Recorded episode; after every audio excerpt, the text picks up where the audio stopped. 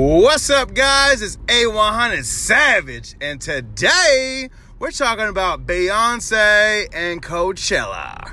Can you believe this shit? Hey, real quick, did you know? Did you know that there's two different days? Did you know she switched her freaking nail polish between days? So she had this on this day, and then another look a different day that's just pretty impressive to be out there in the middle of nowhere and fucking raging fans all over there and get that accomplished with wardrobe and fucking practice and a bunch of other shit. I mean, dog, that Bey is killing it. So now they're calling it Beychella because she is the main one of the night. She literally fucking killed it. Now, my boy Eminem was performing that night too and the crowd did not look lit for Eminem. Has Eminem has Eminem passed his time and is done? No more Eminem? Or do we still love Eminem? I fucking love Eminem, so I don't know why the fuck that would be like that. But anyways, Bey Beychella.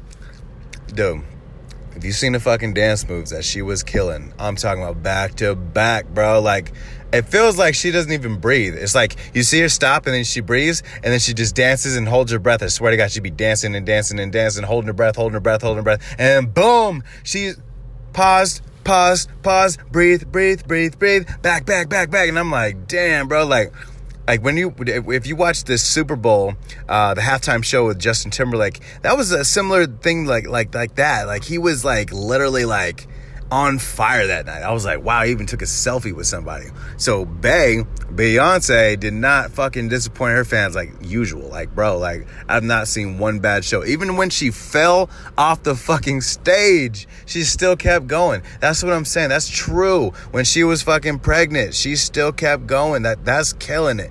Who else is doing that? Cardi B did that too. You know, you know they met and shit, bro. Like that's sick, bro.